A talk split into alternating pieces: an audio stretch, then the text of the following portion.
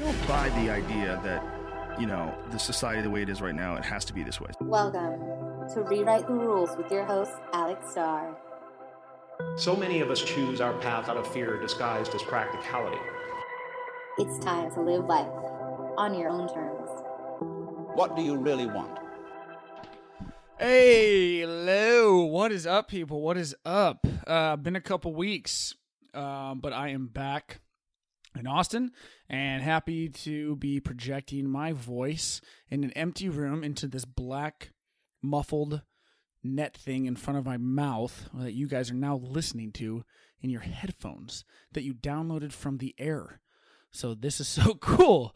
Um, all right, today we are talking about boozy booze booze with my homie Will. Uh, he is 18 months sober and terrific guy. Uh, we just talk about that whole process of uh, good and sober. I know I've had a lot of comments lately. I've talked to a lot of friends about um, trying to cut back on alcohol or what is too much and what is not enough. Actually, nobody has that problem. Um, but as of today, let's see, it is November 7th. I am about nine weeks sober, 10 weeks. Um, and I am going the year as a challenge to myself.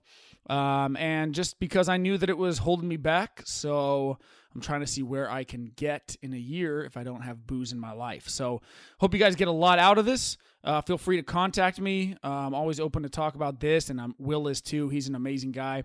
Uh, you can reach me at alex at alexstar.com. Um, and I'll put all the links uh, to this episode and how you can get in touch with Will and um, find him on social media and stuff if you want. So you can reach out to him as well. So love you all and enjoy. Spread the word. Have a good week. Have a good month. Have a good Thanksgiving. Love you all. Enjoy.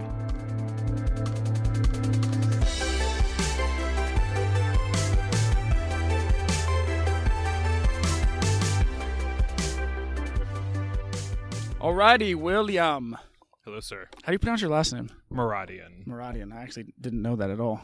Most people don't. It's a complicated name. It's a complicated story. Not as easy as Star.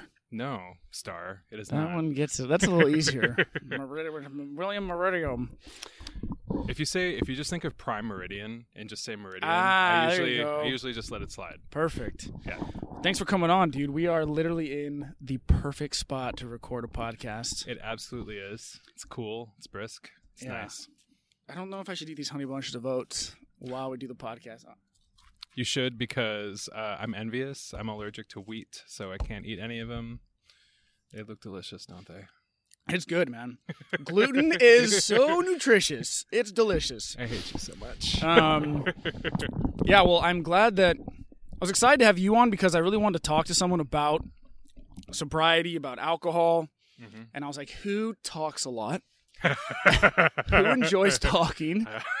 Who enjoys talking Because- about themselves? Because- well, that's the cool thing about these podcasts is a lot of times it's easy to get people to come on because who doesn't want to talk about themselves? You're like, hey, Yeah. do you want to come on and tell me your story? People are like, yeah, oh yeah, come on. Yeah, it's fun. It's Mhm. uh I mean, I don't I'm a pretty open book and I've had a lot of weird experiences that I think a lot of people can learn from. So that's why I stopped getting afraid to tell my stories and what I've been through and stuff. Good.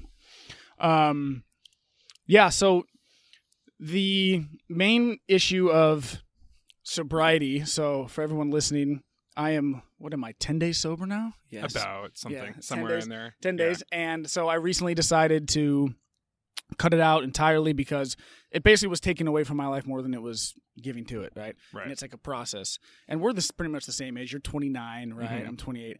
And you gave it up how long I, ago? Uh, I gave it up in April of 2016. So I'm going at about uh, approaching a year and a half. Okay. Yeah. So let's backtrack a little bit. Take us back to the dark, dark beginning.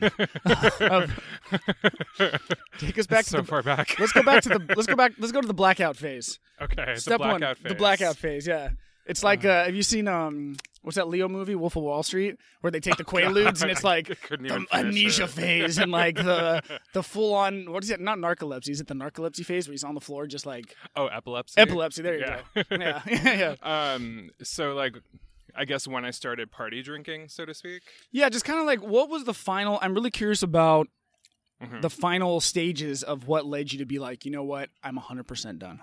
Well, you know, there are the final stages, like, but a lot of people ask the question about like what happened. You know, what caused you to make this decision? And the story's there, and it's a, it was a shitty night for everyone involved. It was a shitty week. It was a shitty month. But um, I started using like whatever to cope when I was in high school, and so Using what?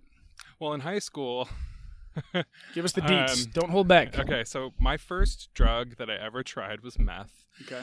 Was, meth was my gateway drug. are you kidding me? I am not kidding you. Like before I even tried like oh, this podcast is going to be better. this is even going to be this is better than I thought. yeah.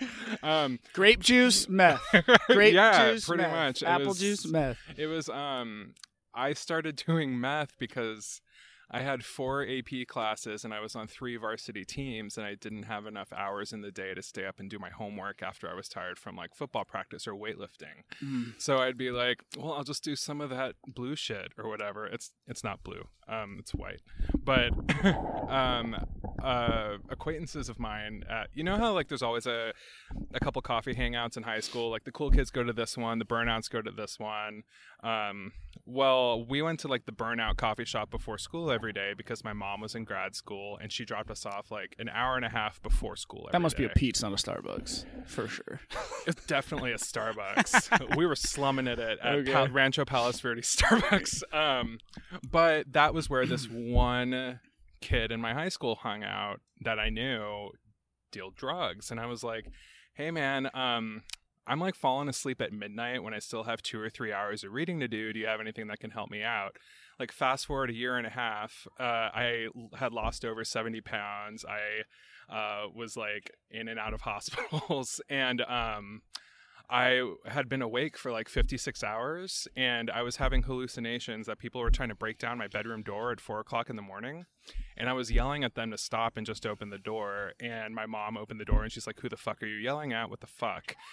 Oh, you're crazy. Okay, great. And they shipped me off to a psychiatric hospital, and that sort of start, you know, that sort of started like a long life of cycling in and out of treatment centers and psychiatric hospitals. Um, because like of course you know it started out as like i need to get straight a's and it turned into partying and coping and bad bad bad coping mechanisms and self-harm and all three kids of us growing up were in and out of treatment facilities because we all had emotional disturbance issues Why was that? Was it Um, family? yeah, I mean, broken home. Uh, my parents divorced really early. Um, my father has got lots of mental health problems that he took out on us in very different ways. Um, and, uh, you know, pair that with like, you know, some people are just sort of genetically predisposed to that sort of thing. Um, my mom took all of these fertility drugs because she couldn't get pregnant and she kept having miscarriages. And I've done a lot of reading on those drugs, and there is a high correlation between children who were conceived on those drugs um, and mental health problems and genetic disorders. So I'm sure it's related, but there's a bazillion different factors. Mm-hmm. Um, so I discovered alcohol much later. I was doing like meth and weed and coke and all that fun stuff. Before you started having before beers. I started having beers, and I think it's because it like tasted so bad, and I just like it took so much of beer to get me wasted, and it took like three seconds of a burning sensation in my nose to get me high. So, So you just hadn't discovered whiskey yet. Right. That seems to be the main problem the, main, the main issue is Jameson didn't find me in time to yeah. save me from meth. Yes, Um, exactly. so He's probably a slightly better friend. Yeah. yeah, exactly. So then I went into college and, you know, uh, going to parties, meeting people. I didn't party a lot in college with like my classmates, but in the gay scene, um, I was getting snuck into bars by um, guys I was hooking up with. And I was gonna say like dudes want to fuck. Yeah. Yeah, yeah, dudes want to fuck. Same They thing as with guys and girls, Yeah, yeah, totally. It's all the same. Yeah. Like, look at this underage kid who doesn't know what's up. Let's get him drunk and take him home. When I was like, no, I'm just getting free beer out of this. I fully intend on going home with you, whether or not.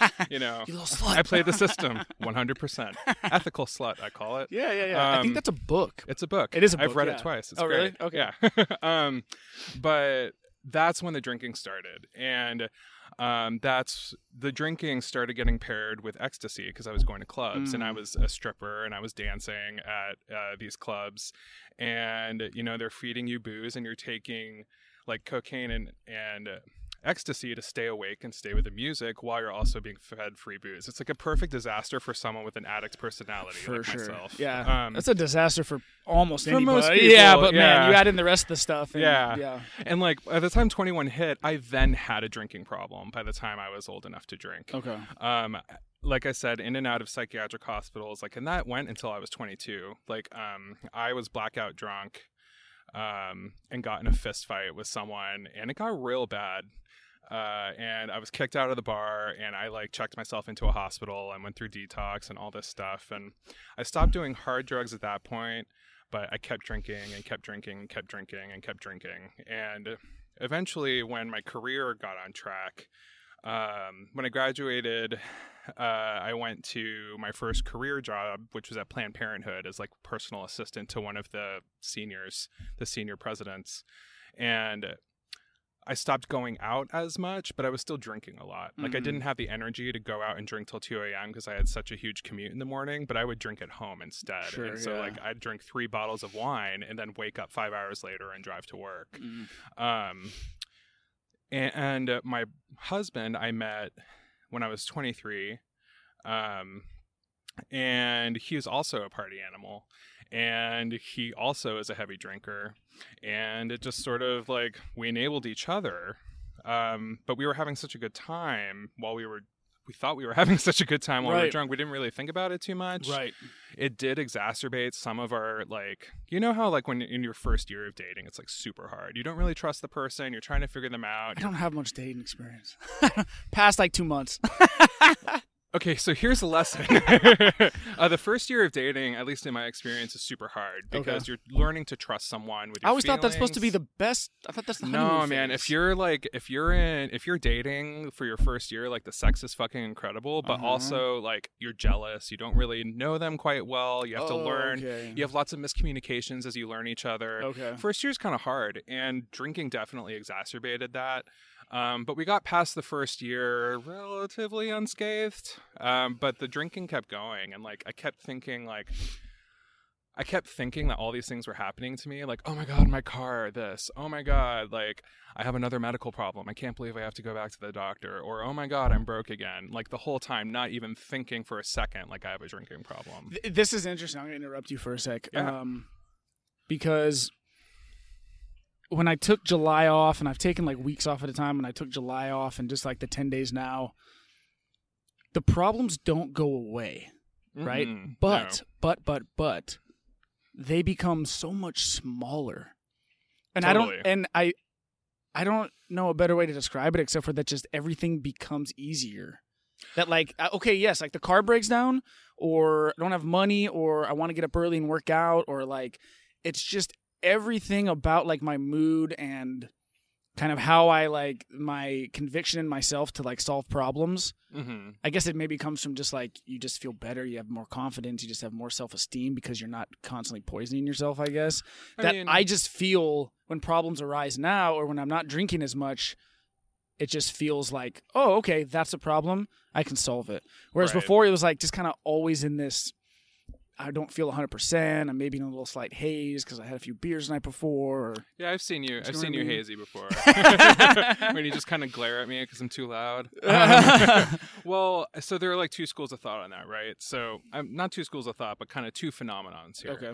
The first one is if you don't have like a hardcore addiction issue or like a pattern of behavior that's extremely destructive, like your case, I think that you, from, and you can correct me if I'm wrong, but from my observations, like you were spending lots of money and you were binge drinking here and there, but it wasn't a huge problem. It was not getting in the way of you being successful at work. You started a new job and you were immediately good at it. You got the job, you networked to get the job. Like it wasn't getting in the way of you leading a, a pretty normal life for someone who's 28 Correct. and new in town, right? Correct. Um, so things, I think were it makes sense that things were easier for you when you stopped drinking because you were already a kind of a driven person with conviction. That's just like your personality, and you're a fighter, and you're tenacious, and you don't like to be bored. So you have a lot of those things in your advantage because. um, alcohol is a depressant, but also it kills your metabolism. And when you drink, you don't sleep. Um, you think you're sleeping, but you're not. Mhm. Physiologically, it's a completely different experience, which is awful. it's like not really sleep. It's a lie. It's all a lie. Yeah, Um, is. you're not passed out drunk. You're just immobile. Yeah, that's a good way to put it. um, so I think for a lot of people who cut out drinking who haven't yet reached that point, they see immediate results. Um, and it can become their heads are clearer. They have more energy in general, which makes everything easier to process mentally and emotionally. Yeah, the cognitive function is out is unbelievable. It's f- fucking fucking great. I wish you could get high on knowing how smart you are. Like that would be my new addiction. Um, because just ever since I quit drinking, like things just make more sense. Um, additionally, alcohol is a depressant, so like you literally can like I, we've talked about like the Will Muradian doom spiral, where like if I if I get on a tear, I can find something negative and just go down a rabbit hole Mm. like that kind of stuff happens way more easier um, way more easily when you're drinking so yeah you have more confidence you feel better about life and things don't seem so drastic like That's yeah exactly an obstacle great my car broke down Yeah. instead of crying and drinking about it i'm going to take it in Well, yes, know? exactly. I think because what happens is it really becomes a conscious and more importantly and more dangerous is that it becomes a subconscious coping mechanism. yeah Where it's like you are subconsciously relying on it and depending on it exactly to like you know what and it's also something that like subconsciously you're look looking forward to, Mhm. right? And so the craziest thing that's happened is that I've now had to I've had to separate what do I actually enjoy Right. versus what did I enjoy because I was ingesting alcohol. right And I remember going to like um I love blues music and stuff, right? Mhm. And like in July when I, I was like two weeks in, I went and I saw the show and I didn't have anything to drink. And I remember thinking like I enjoyed this, but like why didn't I enjoy this as much as I used to? Mhm. You know? And it was like, was that just because because this drug was here with me? You know, like my friend alcohol was accompanying me on yeah and it, it starts to accompany you on basically everything. Right. Especially if you're twenty something Mhm. living in a city it's easy it's always there. Yeah. And it becomes it's the lines get blurred between what do I actually enjoy and what do I enjoy because there's a drug present. Right, and what strange. have you been conditioned to enjoy based on the endorphin release of alcohol? Exactly. like when you're drinking it. Exactly, So, like that's your brain, yeah, your yeah. brain's neuroplasticity is like is amazing.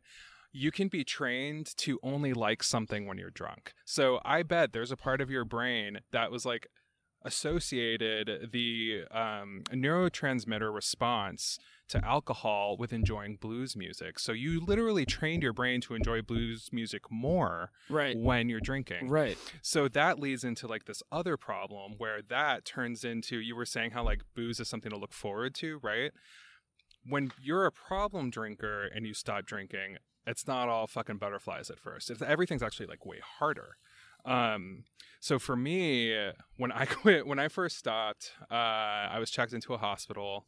Um, and I had to go through detox and all that stuff. They put me on like blood pressure and seizure meds. This is a year and a half ago. hmm yeah. Was it because you were going to go through a withdrawal that was going to? Yeah, Because you were drinking yeah. so much that I your body mean, was going to. Right. Well, I mean, they take precautions. I was definitely not in a place where I was drunk all day, every day. Like I was drinking every day, but I could wait till get till I got home to do it, so to speak.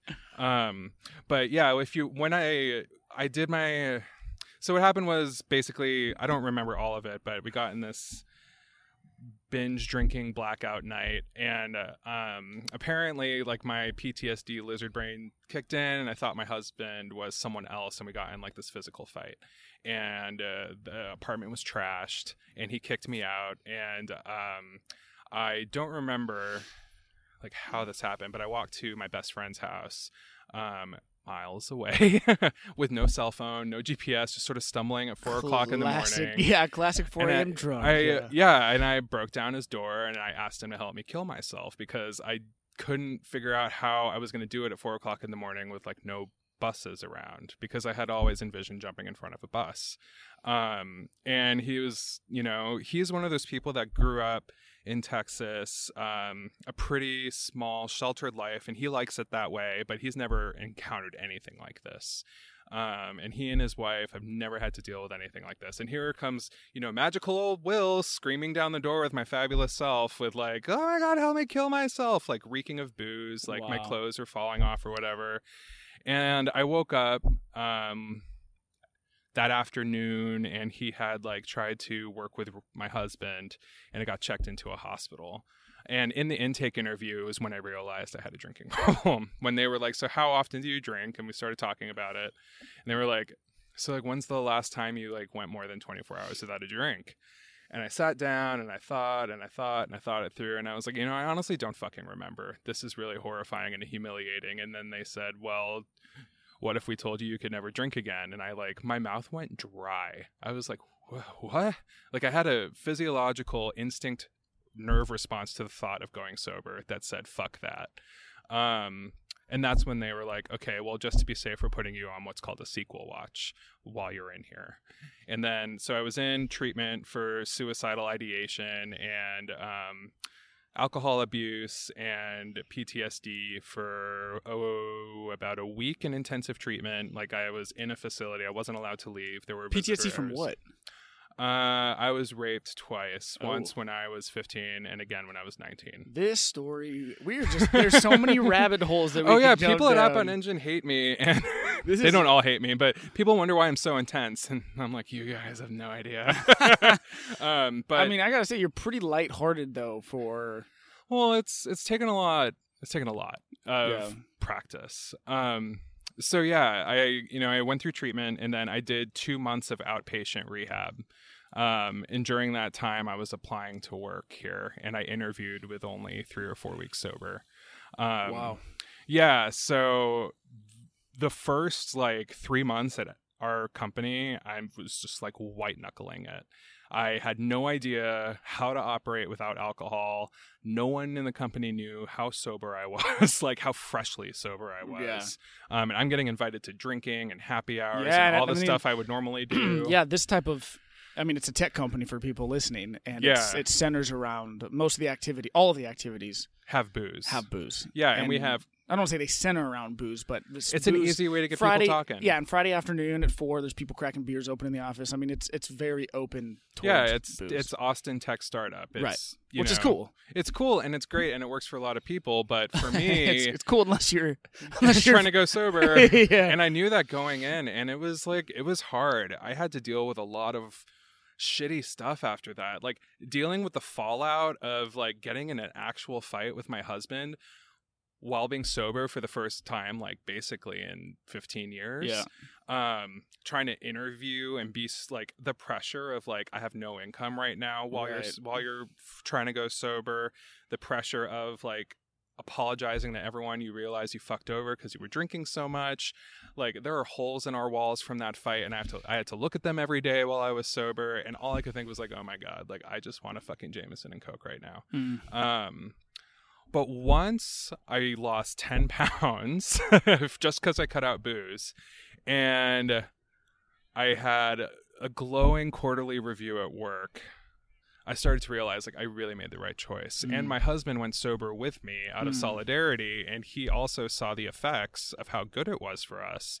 Um, I had like actually realized while I was in treatment that we both had drinking problems that just manifested very differently. He wouldn't drink every day, but he would drink to like black like 20 drinks at a time when he did drink. Um, and I would just like I would drink every day and then binge on the weekends. And so it was a condition of us not getting a divorce over this whole thing that he had to go sober with me or else I would have to like get a divorce and move out cuz I was not going to be able to do it alone. And so once we both started doing it, we both saw the physical and emotional benefits and our life started getting back on track and we were able to cope with stress in like normal adult ways and let ourselves freak out about things without drinking Mm. that's when the the onset of clarity happened and making good choices and being able to cope with horrible situations like a normal adult rather than just drinking until they go away. Well, and the funny thing is about alcohol is it tricks you into thinking that it's a stress reliever. So you take it to relieve the stress, but then it just compounds it. Um, yeah, totally, absolutely. What? So How did you not know that it was a problem? Because I think that's interesting mm, for question. a lot of people yeah, as well. Like, how, how did how are you drinking that much? And did it ever cross your mind that this could be an issue? Honestly, no. Um, we were having relationship issues. In hindsight, they were all because we were drinking. Um, But I mean, there weren't like the mornings that you wake up and you were like God, I just gotta. This booze is just not working out for me. Did you have those moments, or was it really Uh, just you were? There were a couple fights, like arguments that we had where we were drunk and we were just like, "What the fuck were we even fighting about?" That I mean, like you personally, I guess. No, I, for me, the reason I was able to ignore it was I was fixated on my husband's binge drinking behavior. I was like, Randall has the problem. Oh. Randall's the one Oh, who has the drinking problem. Randall binge drinks, and that's when we get in these fights. Is when he binge drinks, and then in my intake interview is when the light bulb went off. oh shit, that's both of us. Oh shit, I'm a selfish millennial. Fuck. That's right. Wow, that's interesting because it is a um. Well, a lot of it's interesting. The fact that you started off with like meth and coke before you went to beer. There's so many interesting parts of this. oh yeah. Um, but it's crazy how I think what happens is that alcohol's so confusing. It's very, very confusing. And the more Oh, yes. I'm sure you've dealt with this, the more that I've like, you know, I've talked to a lot of friends about just like I just I don't know if it's the the age that we're at, the late twenties, but I just I've I hear this all the time of something along the lines of, yeah, man, I got to cut back. Something like Hmm. that from from Yeah. girls, guys, just a All lot of of it. people. Like if you're 25 and over, um, yeah. you know, because under 25, I was like, yeah, maybe I'm drinking a little too much, but fuck it, you know what I mean? Like, right. but 25 and over, I, I hear that, you know, boiled down to like, I need to cut back from a lot of people. Mm-hmm. Um, because I think that alcohol is very confusing because everyone knows that it It's bad for is you. bad, No and, and and I'm talking for people that have an issue. Like my dad can literally have one beer a month and doesn't think about it the rest of the month. Like he's just wired that way. Doesn't no problem with it whatsoever, right? Right. But I think if you're a social person and you're in your late 20s in any city listening, a lot of stuff revolves around booze, and you Mhm. find yourself all of a sudden drinking more and more of it. And like you said, it, it drags you down unless you're like full on alcoholic. It drags you down just enough where you're like, hmm, this is not this is not affecting my life positively, but it's not enough Right. to make you quit. Yeah, there's a whole. So, have do you know anyone in AA or anything like that? Uh huh. Yeah, I have a few. I have a few friends that I actually reached out to. Um, I talked to you about it, and there's a, a few Mhm. friends of mine that have been sober for a few years, and I was talking to Um, them about it as well. Right. So, have they ever told you about um the concept of hitting rock bottom? I know the harder you hit, the harder, the higher you bounce. also true but the concept of rock bottom is um, if you're a problem drinker and i don't always agree with this because i feel i could have gone worse if i didn't decide to go in the hospital i feel it could have gotten worse sure, we could have Um, died eventually. right or like you know finally gotten the nerve to try to kill myself Could I was gonna say could have found your magic school bus. right exactly fuck I man know. That was as it was coming out. I was like, mrs frizzle will not approve as that was coming out, I'm like, I'm gonna do it. do fuck it. Just fucking do it. Um, the thing is, is so the concept of rock bottom is you like your life cannot get worse. That's when you realize you have to Mm. stop drinking. And the reason, um, a lot of people don't identify that is just. You know, there's this idea that, like, okay, well, my life hasn't halted. My life isn't terrible. So, Mhm. therefore, like, I don't have the issue. I didn't have to hit rock bottom to get slapped in the face by reality. Like, if I didn't decide to go to the hospital and we just like went our ways and did the whole like, oh, I'm sorry, we fought, blah blah blah, let's not do that again, and then had another drink, like I'm pretty sure it would have just been bad, like worse. Like I either would have finally like killed myself for good, or we would have gotten in a horrible fist fight and the police would have gotten involved because my anger management issues were coming out. Like the thing about alcohol is it also like lowers your inhibitions, right? Mm. And part of your inhibition is your lizard brain, the part of your brain that's just like fight or flight, just The protect. limbic system, if I'm not correct. yeah, emotional. Yeah. Mm. And so, like, Is that correct? I don't know. I believe so. I sound smart though, so Yeah, whatever. it sounds great. um, so, you know, when I was drinking, it's either Will's going to be a jolly, makey outy, slutty drunk, or Mhm. he's going to be a rage drunk. Get the fuck away. We don't know what's going to happen. Um, so I either would have fucked the wrong person at the wrong time and gotten in some serious shit, or I would have gotten so angry I killed myself or hurt someone I cared about. And so I didn't get there though. I didn't hit rock bottom. Like I was able to pick up the pieces kind of okay. I'm still Right. feeling the ripple effects of what happened last year. I still have like these really uncomfortable reminders of the stuff that went down. Um, a hole is still in my wall, but I I make sure it's there. It's a symbol for me to not forget. But um like even here at our company, like people ask me where I worked before and why I left, and I'm all do do do do do. Oh my god, goldfish! What? Uh, don't talk about that. Um, my we um our relationship had lots of issues at the time. Like Randall and I are open, um, and we were seeing this other guy together, and he like ran away screaming basically because i mean we saw him for a long time and the relationship was really rewarding and he spoiled us like it was great but we had some serious issues and so his shop that he owns is on my uh, walk to the bus so i see his shop every single day and he owns a very popular clothing store and all of my friends shop there like all of these like reminders of these things that happen come up but like I got a job. I'm gunning for a mm-hmm. promotion. I've got some side hustles going to get extra money. My my boss respects me. About half of my coworkers respect me. They like you. so so like I think I feel like like I didn't hit rock bottom. I still got my shit together, but I still made a very solid choice that I'm not wavering on. Sounds like you could see the bottom.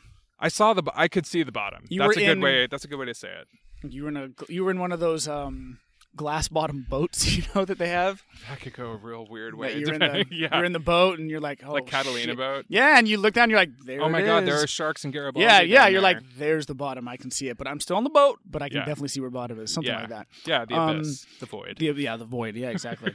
um, so can you just like walk us through, or kind of um, maybe pointers for people who are looking to cut back, or you know that to deal with these serious emotional and mental repercussions from cutting back. Can you just kind of walk through what were some of the main factors that really helped you when you decided that day when you're like, I'm going sober? Mm. What were the main tenets that let you stay on that path? That let me stay on the path. Yeah, like after I made Like- the decision. like tips. We'll call them tips. I mean, it's different for everyone, right? There's Yeah, but what ha- what helped you specifically to say? okay. Well, I avoided bars. No, that's no seriously. Okay, I mean, that's like, great. get the fuck away from those bars until like you're comfortable. Um, so we have something here in Austin called Queer Bomb, which is basically like an indie, like guerrilla version of Pride for local businesses and Right. artists and musicians. And I um had like four or less weeks sober when Queer Bomb hit last year, and my friend, yeah, it's called Queer Bomb. Queer bomb. Queer Bomb. There's Um, so many things that could be. That could be. Right? That's a drink. that's the name of my That's a porno. that's the name of my entrance every morning. Um, um, so I had a friend in from Chicago who wanted to go to Queer Bomb. And I was like, okay, Miguel, like, let's go to Queer Bomb. It'll be great. It'll be fun. Um, I'll be your designated driver. And uh, yeah, I can totally be around booze and say no. Fine, great. Mm. And I got there, and like within eight minutes, full blown panic attack. Mm. Like, oh my God, how am I going to say no to all these people offering me drugs and, and alcohol? All of the people I know here. Every, like, I knew so many people there that were wasted when I got there. And I was babysitting my friend who was also very drunk because he was on vacation. And I just I wasn't ready. Like it was so overwhelming. It was like looking at a funhouse mirror version of yourself and there's nothing you can do to look away. Like all of your your friends are being assholes. They're like groping each other and like being like rapey and flirty and aggressive and messy and dumb like and you're staring at all of them and you're like oh my god this is me every weekend yeah. holy fuck like i freaked i left like It's a really good way to put it. Looking at yourself in a funny mirror and you can't look away. yeah, really like because like visual. literally everywhere you turn, there is a drunk person making a mistake. Mm, yeah. um. So So staying avoid avoid, dr- okay. avoid bars. I would say three months. Like you know Mm. how most jobs will say like it takes three months to ramp up here. Mm. That's how I feel about being sober. It takes three months to be around alcohol without freaking out. That's what it was for me. Um, and then from there, I learned very. It was it was a hard lesson where I had to learn that a lot of people who I thought were my friends were not my friends. They were just drinking buddies. Mm, yeah, I've heard that from a f quite a few people. Dude, like, you know, I talk about in the office like I'm actually a hermit, like I'm really outgoing at work, but the 2nd I go home, I stop talking and don't see anyone. It's because I realized, um, like, I don't have anything in common with these people. We just congregate in the same space to get drunk together and we don't have anything to talk about. They don't have any of my interests. They don't share any of my values. We're just all got good, fun, drunk chemistry. Like we all like to dance and laugh and tell stories, but nothing is a- of values actually happening. So as my, f- you know, my group of friends started to dwindle, that was hard. Like I was, I, I liked having a circle of people around me when I went out. Um, I didn't love going out, but I loved seeing my friends. And when I realized that I was drinking to cope with the anxiety of being in crowded places to see people that I don't actually have a lot in common with, I was like, whoa, whoa, whoa, whoa, I have to rethink my whole social like life.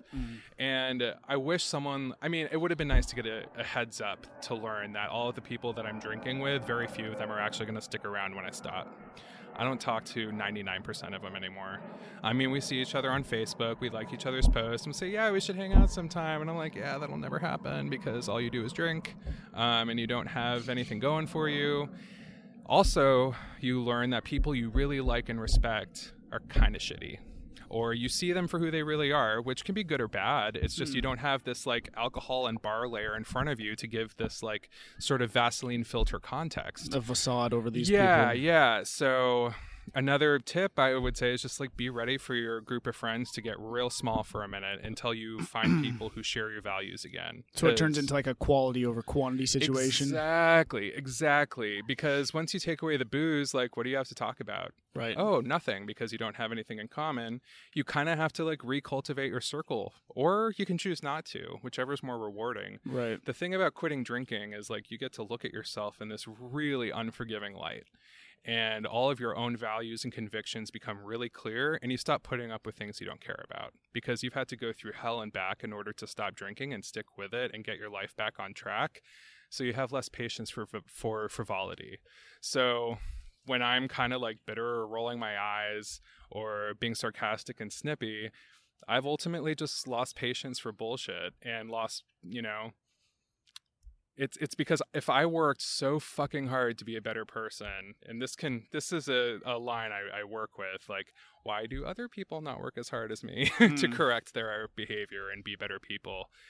That's another 'Cause the world doesn't revolve around you, Will. I know, right? So dis- well, no, it's true. It's disappointing when you're drinking. You're ultimately being fucking selfish. it's Mm, all about really you. It's all really- about your emotions. Mm. And then you stop drinking. You bust your ass. You get back on your feet. You get a job. You do this. You do that. You budget. You finally take care of business. And then you start judging everyone who doesn't do the same thing. Dude, okay, this is this is hysterical.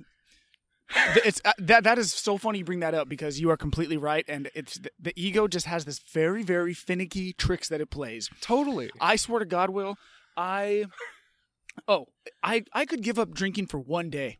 I go out and I see people having a beer at lunch and I'm like, man. That's, Exactly. That's sad. That is sad. And I, I literally had a, like, I could have a beer at lunch the day before.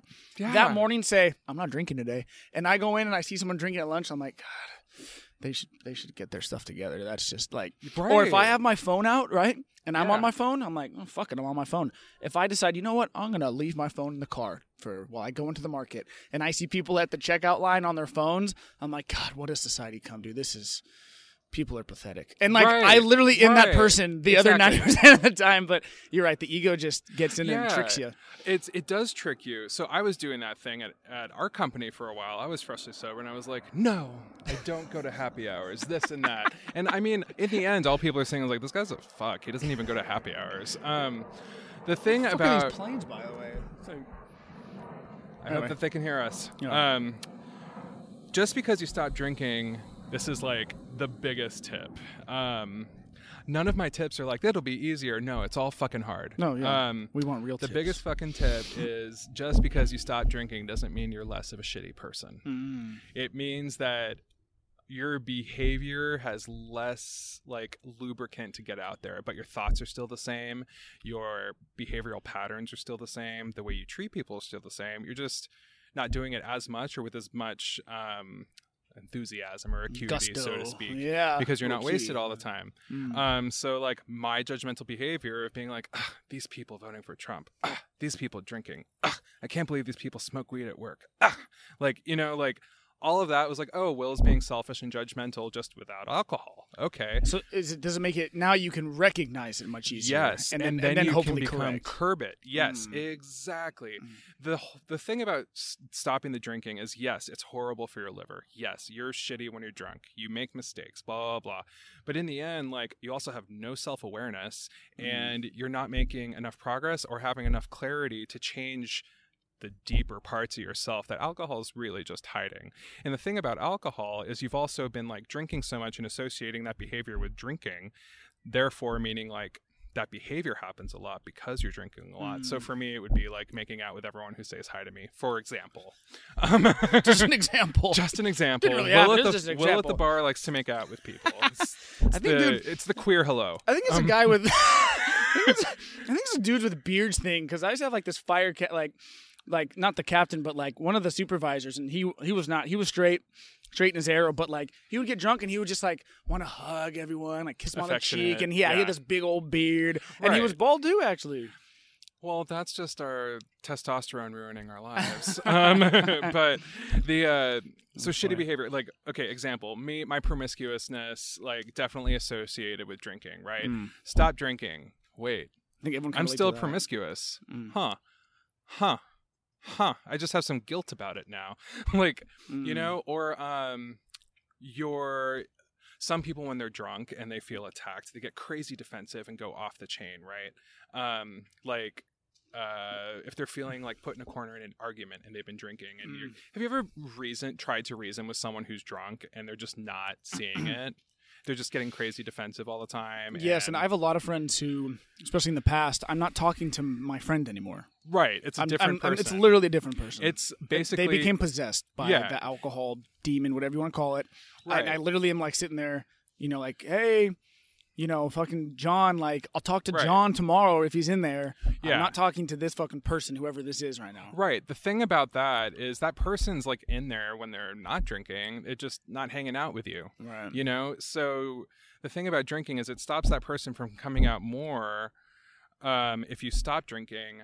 But then, like that person's still there. You still got to work on your shit. You just alcohol is preventing you from working on your shit. I wasn't able to successfully actually work on my trauma therapy and actually be able to keep my composure in a panic attack and know what to do if I'm about to cry at work on a on a phone call. Like I was not able to learn that stuff until I stopped drinking. Like that shit's all still there. And actually it was harder to deal with that stuff and learn how to be a normal person without it. But it didn't it only happened because I stopped drinking. So it's not like stopping drinking changes who you are. They say it all the time in in the we call it the program in AA and I don't go to meetings to be clear. Um, but it's a really great solution for a lot of people. Mhm. And if you think you might have a drinking problem, you should always just check it out to see what's up. Um, but people in AA will often leave because they're like they're full of shitty people. Addicts are awful. This and that. There's so much drama. It's part of why I left. It's hundred percent true. Like when you're drinking, you're conditioning yourself to act this way because you're drinking and causing this behavior. You're losing your inhibitions, making shitty decisions, and it becomes normal for you. Mm. You have to relearn how to be a person. That's the hardest Oof. part. Yeah, that's, I mean, that, that that's like, I think that, um, that's scary to hear. You It what I mean? is, That's a scary proposition. Dude, like you know, if- even to cut back to be like, oh, I gotta, I gotta look into who I actually am. right. Like, mm, nah, I think I'll just keep drinking. yeah, like, no peace, I'm cool. Yeah. Um, you like you, perfect example. Uh, you know, my husband has a back injury right now. He's not able Mhm. to work, and I'm having to man up and make extra money, work extra hours. Um, I would not have been able to do that while I was drinking, not because the capacity wasn't there, but because I would have been like, "Ah, but what about my life? Mm, What about my life? What about I, I I got karate, I got work, I'm trying to find a better job. Like, Randall, I really need you to work. Hmm. That's what would have happened. But because I stopped drinking, I was able to finally realize like I'm one of the most selfish people I know. And so now that it, when I have those thoughts, those thoughts are still there. I still am like there are these moments where I'm resenting Randall because I'm so tired because I'm working extra hours and he is unable to work. But I'm like, whoa, whoa, whoa, back the fuck up, diva. Like, your husband is in so much pain he can't work. Sit down, shut up, and work. I'm only able to do that because I quit drinking and I learned how selfish and awful I can be. And now you and now you deal with your life. Yeah, and now I'm like, all right, I can feel selfish and I can feel angry, but it better not show and it better not affect my relationship. Right. And now you deal with it. Yeah. You you brought up a really good point. Um, God, this is literally absolutely like amazing It's right now. The lights coming out here by the water. We're over by the this uh, the lake by the trail. Yeah. Um, you brought up a really good point earlier. Um, about like how I, I think a lot of it has to when you have to let go of some of your friends, you got to redo your social circle, you got to redo you as a human. It becomes these these things that we do that become a part of our identity are so Mhm. sticky. Mm-hmm. They just they stick to you, you know, and then you're like, no, this is I'm Will the partier. Yeah. You know, like for me, yeah, it's like, no, I'm Alex, the guy who changes locations every six months and always down for a good time. And, you know, all these things that you like somehow construct in your mind of like who you are. mm-hmm. And god damn it, those are those are difficult to let go. Because Right. then you think, well, if I'm not the partier anymore, or if I'm not the guy who's always down to like go out on a Friday night, then who am I? That Yeah. part of me. You know what I mean? yeah, it's a scary. Um, that's a scary moment when you realize, like, a the person who you thought you were is not is no longer an option, but b like you weren't even that person to begin with because when you take away the booze, like, I mean, that was the factor that made you you. You know, so I used to be Will the party animal. I used to be Will the drunk hermit. Mm. Um, but ultimately, it was just like when you took away the booze, there was nothing left in those two identities. Like, well, I can't be a party animal if I'm not drinking, and I can't be a drunk hermit if I'm not drinking. So that doesn't really mean anything. They're just hiding whatever is really there right. and exacerbating what's bad, Right. the worst parts of your personality. um, it, it's a re. Uh, we work in marketing, so I hate saying this, but it's a rebrand. Like, and it's not. It's not a rebrand. That's a good way to describe any- it. I think that's a good way to describe it. yeah, you just so you know you gotta rise from the ashes. you rise from the ashes. And you do have to. You do have to. uh, No, I think rebranding is a good way to put it because you are, you're rebranding the way that you see yourself. yeah, I mean, you have that's to. That's hit that hits it. It's not how people see you because when you make the decision to stop drinking, if you've gotten that far where like you're kind of forced to hand in making a choice, you got to stop caring what people think because at that point you're making the decision for you. Um, or someone you care about very, very much, usually like your parents or your brother or your partner. And the rebrand is all about you. You need to figure out like who, do I want to be. It's like that. Um, do you remember that movie Boyhood that came out? I never saw year? that. Well, the trailer. It follows a like a young a boy, and they actually filmed it over like 10 years, Mhm. right? Yeah, and I never saw it either. Uh, I don't have like three and a half hours of free time to sit down and watch people age, but I heard it was very good. But a, a line from the uh, the trailer was, "Who do you want to be?" Um, I think the character's name is Ellis. Like, what do you want to do, Ellis? Who do you want to be? Mm. And it's just like parents ask you that when you're going to college, you have to ask yourself that question again. Like, what are your values? Yeah. What really matters? What are your priorities? Right now, it might be find a fucking job, but what happens once you get that job, get off your feet, get out of rehab? Like, how are you going to spend your free time? Mm. That's the scary part. Mm. Like, oh my God, it's five o'clock and I don't have to go to bed till 10. What am I going to fucking do? like, Yeah. um, so for me, like, I just started reading a lot, self educating a lot, and working out more. And I became stronger and stronger and stronger in my social justice convictions. And now that's kind of my brand at work. Like everyone laughs about it because I always have something to say. But uh, I fucking care. Like I Mhm. didn't feel this strongly about this stuff when I felt that strongly about Jameson. Like, Mm. and uh, I feel so strongly about this stuff about social justice and civil rights and and the arts and all of these things I'm into now much more since I quit drinking that I don't give a fuck if people don't like it, Mm. which is almost almost as empowering as being able to say no to a drink. I sent you that link the other day. That was a fan. I love that line, by the way. I didn't. I didn't care about it that much as long as, long as I cared that much about Jameson. Yeah. you just said that's a great line. Yeah. Um.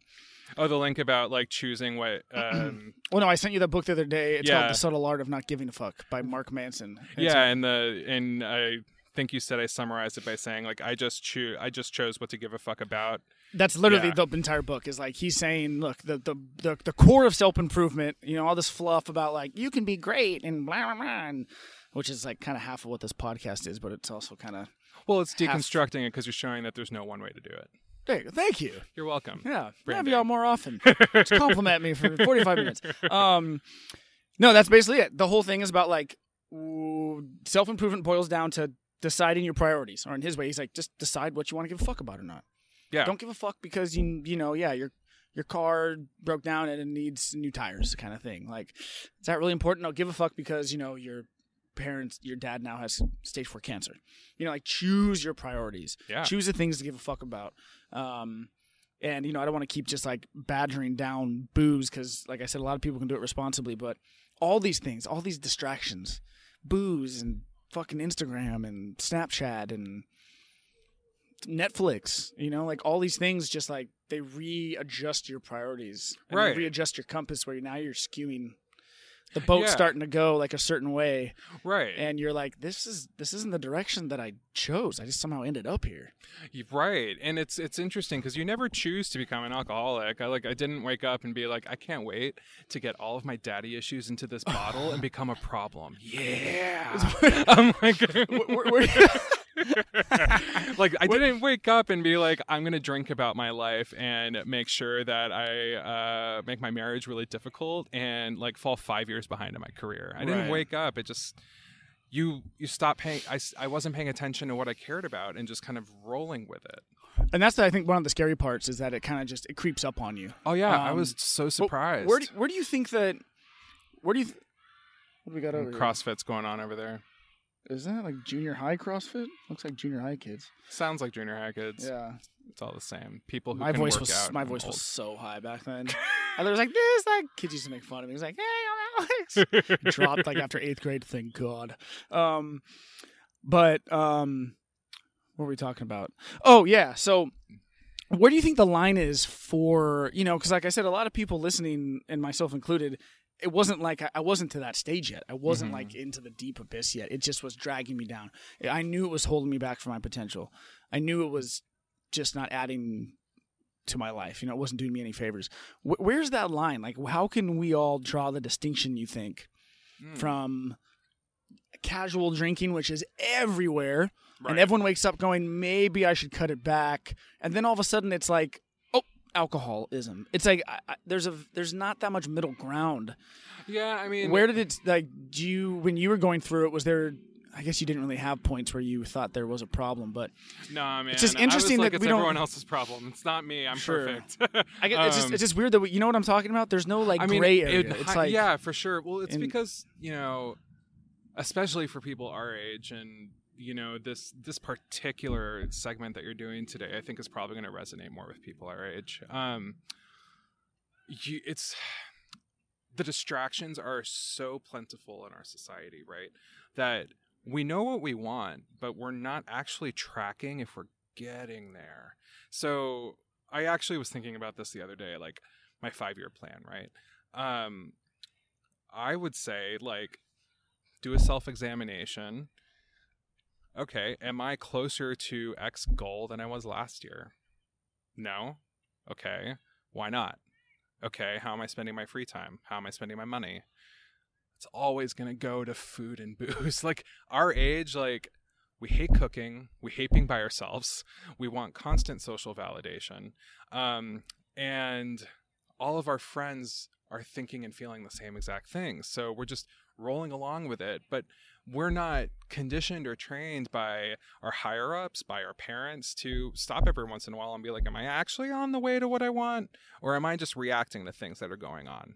Um, you know, I've been wanting to get back into like the admin world of just my career because you and I are in client facing kind of uh, revenue related roles right now some sales some customer service some consulting.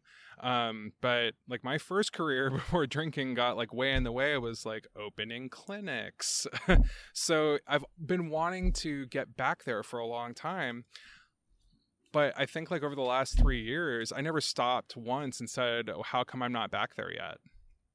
And analyze that. I just kept like trying to get jobs and drinking and trying to do well at jobs and making new friends and having sex and oh karate's fun um, but i never stopped and was like well how come i'm i'm not writing uh, marketing programming anymore how come i'm not doing project management anymore Mm. i just knew i wasn't and You're that's where i wanted like, to go Just the hedonic treadmill. yeah it's you know it was just kind of spinning my wheels Mm. and our age, we have so much energy and so many resources, and the internet is fucking crazy. Like, I'm blown away by how much information is out there. And there's like no reason we shouldn't at least be able to identify like why we're not meeting our goals. Um, I mean, and there are, of course, a lot of that you know plays into intersectionality depending on like where you grew up where you're from if you're a marginalized people like people of color you definitely have different sets of disadvantages um, lots of different kind of social glass ceilings especially in that community but if you're spinning your wheels you're never actually going to know you're spinning your wheels unless you ask yourself why am I not going anywhere? Why am I not getting what I want? How come I haven't gotten promoted? Why am I not a serious consideration for team lead? How come I haven't gotten a raise? Like asking yourself why these things, really asking yourself why you didn't get the things that you want really opens a lot of doors and sometimes like Pandora's box of like holy shit I'm not as cool as I thought I was Hmm. but if you're ever kind of wondering like ooh I should cut back or mm, like I don't know I feel like I put too much money into this like do we do anything other than happy hours here like if you're ever feeling that way I would just say like ask yourself why you aren't already where you want to be and how come like if you have a certain number of steps to get to say like let's say I wanted to be a sex therapist takes X Y and Z how come I'm not at X? Why am I not at X? Why am I not applying to schools? Why am I not reading books? Oh, because of Netflix and booze. Like, I didn't spend any time last night reading articles. I um, watched porn on Tumblr and uh, watched like five episodes of 13 Reasons Why because I was tired from my job. Well, I was probably be less tired if I wasn't drinking the night before and not cracking open a beer to chase the hangover as soon as I got home from work. And that's a lot of my hindsight being like, fuck, man, if I had just asked myself these questions, like, would I have this marketing job I'm gunning for now, like two or three years ago? Where would I be? And, you know, you can't really control any of that. But it's a it's a pretty shitty question to ask yourself, and it definitely resonates if you sit with it. Let's end it on that. That was powerful. that was a great way to end it. I think that, that was terrific advice. I think everyone kind of followed that. Uh, you can get yourself in a lot better place. So Thanks, man. awesome, man. We'll wrap it up there. Cool. Appreciate you coming on, bro. This was awesome. yeah, dude. Thanks. Deuces. Later. Ta ta. Hey guys, thanks so much for listening, and uh, would mean the world to me if you left a review, or more importantly, if you just shared the word about this podcast. If you told your friends, maybe gave it a share on social media, that is the biggest compliment that you could give to me. Um, so that would, from the bottom of my heart, mean a lot. Um, and as always, you know, I love getting some of the feedback, some of the texts and emails and stuff from you guys, uh, letting me know what you get out of it. Um, and the things that you love hearing because then I can put more of that juicy goodness out. So you guys will hear from me in uh, about a week or two um, for the new episode. And until then, rewrite the rules of your life. That sounds really cheesy. I don't think I'm ever going to do that again. But I'm going to think of some cool tagline and I'm going to start saying it at the end of every podcast so I can say something cool. All right. See ya.